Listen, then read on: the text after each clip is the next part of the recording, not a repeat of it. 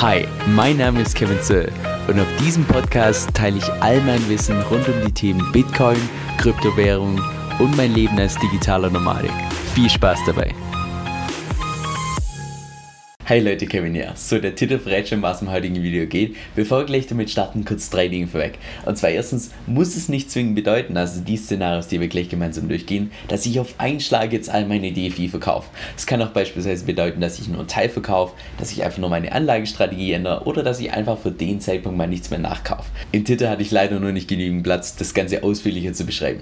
Zweitens habe ich auch Anfang des Monats zwei Drittel von meinen Coins damals komplett eingefroren für 10 Jahre. Das heißt, von den Szenarios, da reden wir tatsächlich nur vom liquiden Teil, also das, was ich nicht eingefroren habe und natürlich meine ganzen Nachkäufe, die ich derzeit noch tätige. Und drittens bin ich persönlich auch mehr der Fan von irgendwelchen langweiligen Strategien und die dann auch tatsächlich durchzuziehen, anstatt jetzt jede einzelne Woche meine Strategie aufs Neue zu ändern. Das heißt, würde ich persönlich nicht langfristig an das Projekt DFI glauben, dann wäre ich auch nicht investiert. Aber dennoch, sollten sich die Fakten ändern, dann kann sich auch meine Meinung ändern. Von daher, lass uns mal die verschiedenen Szenarien gemeinsam durchgehen. Erstes Szenario, dass das, ich nenne es mal Klebeproblem mit Bitcoin bestehen bleibt. Ich gehe mal davon aus, dass ein ganz großer Teil der DFI-Investoren komplett damit okay wäre, wenn DFI in den nächsten drei Jahren genau gleich performt wie Bitcoin und sie eben noch zusätzlich die ganzen Rewards vom Staking bekommen, Liquidity Mining und so weiter. Jetzt ich persönlich sehe das Ganze anders, denn bei DFI, da gehe ich ein überproportional großes Risiko ein im Vergleich zu Bitcoin. Von daher erwarte ich auch eine Rendite, die überproportional hoch ist als Entschädigung. Das heißt, sollte in den nächsten zwei bis drei Jahren tatsächlich der Preis von DFI an Bitcoin kleben und keine relative Überperformance erwirtschaften, dann bin ich mir ziemlich sicher, dass ich all meine liquiden DFI tatsächlich verkaufen werde. Weil das zeigt mir auch gleichzeitig dann, dass die ganzen Use Cases auf der DeFi-Chain, also beispielsweise die dezentrale Exchange, Tomic Swaps, Tokenisierung von Aktien oder eventuelle Kredite, die noch kommen werden, das heißt, wenn das alles nicht genutzt wird, dann hätten wir tatsächlich ein DeFi-Projekt, was nicht wirklich für DeFi benutzt wird. Jetzt, dass es tatsächlich so weit kommt, ich persönlich gehe nicht davon aus, aber who knows. Zweites Szenario, das ist jetzt das komplette Gegenteil. Das heißt, wenn wir tatsächlich eine relativ starke Überperformance haben von DFI gegenüber Bitcoin, das heißt, dass wir jetzt beispielsweise im gleichen Zeitraum DFI das 10-fache macht, 20-fache macht, 30-fache macht von Bitcoin, dann gehe ich persönlich ganz stark davon aus, dass ich zumindest mal mein eingesetztes Kapital tatsächlich mehr ausbezahlen lasse und dann in Bitcoin reinvestiere. Oder vielleicht auch das Doppelte von meinem eingesetzten Kapital, je nachdem.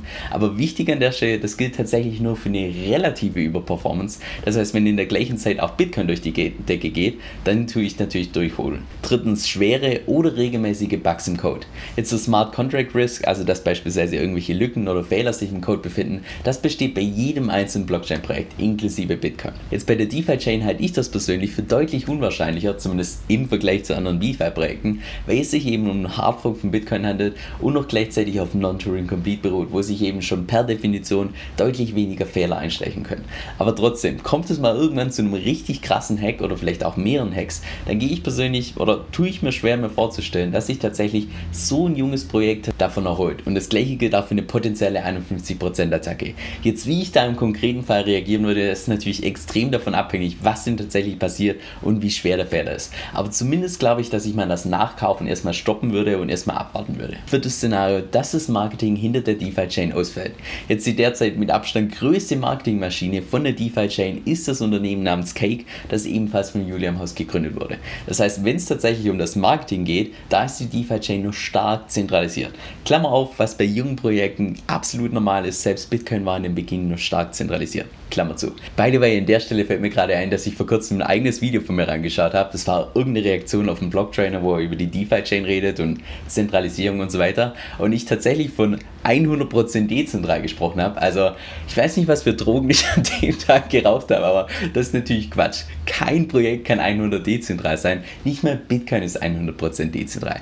Anyway, aber zurück zum Thema. Das heißt, wenn tatsächlich Cake, also die primäre Marketingmaschine von, von der DeFi-Chain, tatsächlich ausfallen sollte, dann tue ich mir schwer, mir vorzustellen, wie es da tatsächlich vorangeht. Und das bringt mich auch direkt zum fünften und letzten Szenario, dass tatsächlich die Zentralisierung immer mehr zunimmt.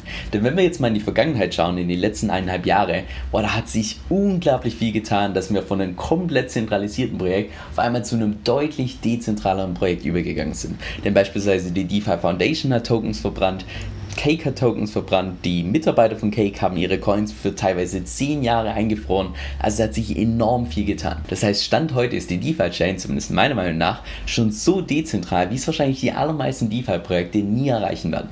Aber meiner Meinung nach ist es auch genauso wichtig, dass wir in diese Richtung immer weitergehen. Das heißt, dass das Projekt von Monat zu Monat dezentraler wird, dass wir so wenig Angriffspunkte haben wie möglich. Sollte sich das jetzt allerdings umgekehrt entwickeln, also dass wir von Monat zu Monat zentraler werden, naja, dann haben wir irgendwann nicht mehr DeFi, sondern tatsächlich CeFi. Und ob man CeFi auf einer Blockchain braucht, ist fraglich meiner Meinung nach.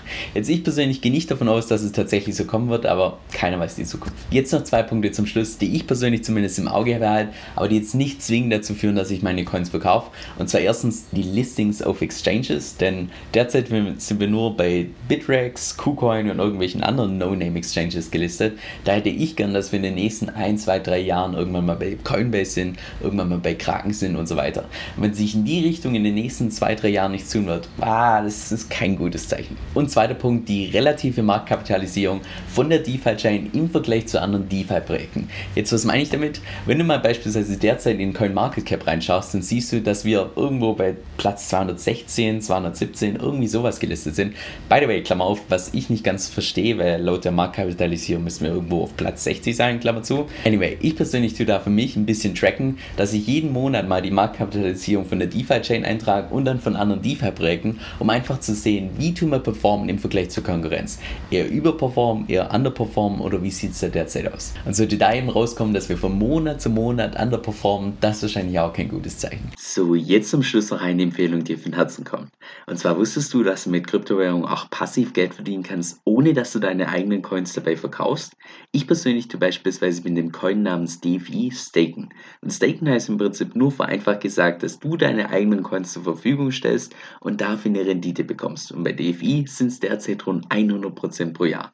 Das heißt, selbst dann, wenn der Preis über ein Jahr gesehen konstant bleibt, habe ich dennoch einen Profit von ganzen 100% gemacht.